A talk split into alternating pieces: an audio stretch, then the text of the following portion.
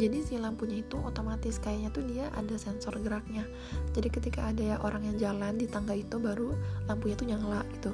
Tapi kalau gak ada orang dia tuh mati lagi sendiri gitu otomatis. Jadi menurut aku ini hemat energi banget sih, bagus, teknologinya bagus banget. Nah terus jam masuk ke ruangan aku itu juga sepertinya cukup fleksibel ya, karena semua orang tuh punya kunci gitu. Jadi mau masuk kapan aja atau mau pulang kapan aja tuh bisa aja kayaknya gitu. Nah terus yang menariknya lagi dan aku tuh kagum banget adalah profesor aku ini dan beberapa orang Jepang di sana itu tuh biasanya tuh naik turun tangga terus gitu kalau mau ke ruangan, jarang banget pakai lift. Jadi aku tuh biasanya aku kalau misalnya di kalau misalnya ada lift aja pasti aku naik ke lift sih biasanya.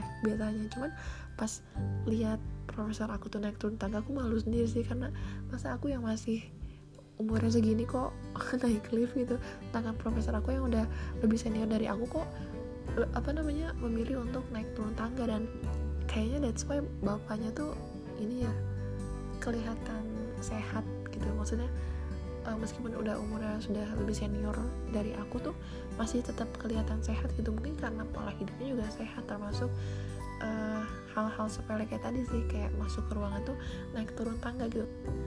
Nah sejak saat itu aku tuh tiap hari jadi naik tangga karena malu kalau misalnya naik lift, kayak ya ampun kok rasanya lemah banget gitu.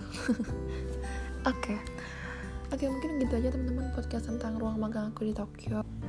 Mudah-mudahan bisa memberikan sedikit gambaran tentang gimana sih magang di Tokyo. Oke, people, terima kasih buat teman-teman yang sudah dengerin podcast ini sampai akhir. Don't forget to like, comment, and subscribe, and see you in the next podcast. Bye-bye. Assalamualaikum.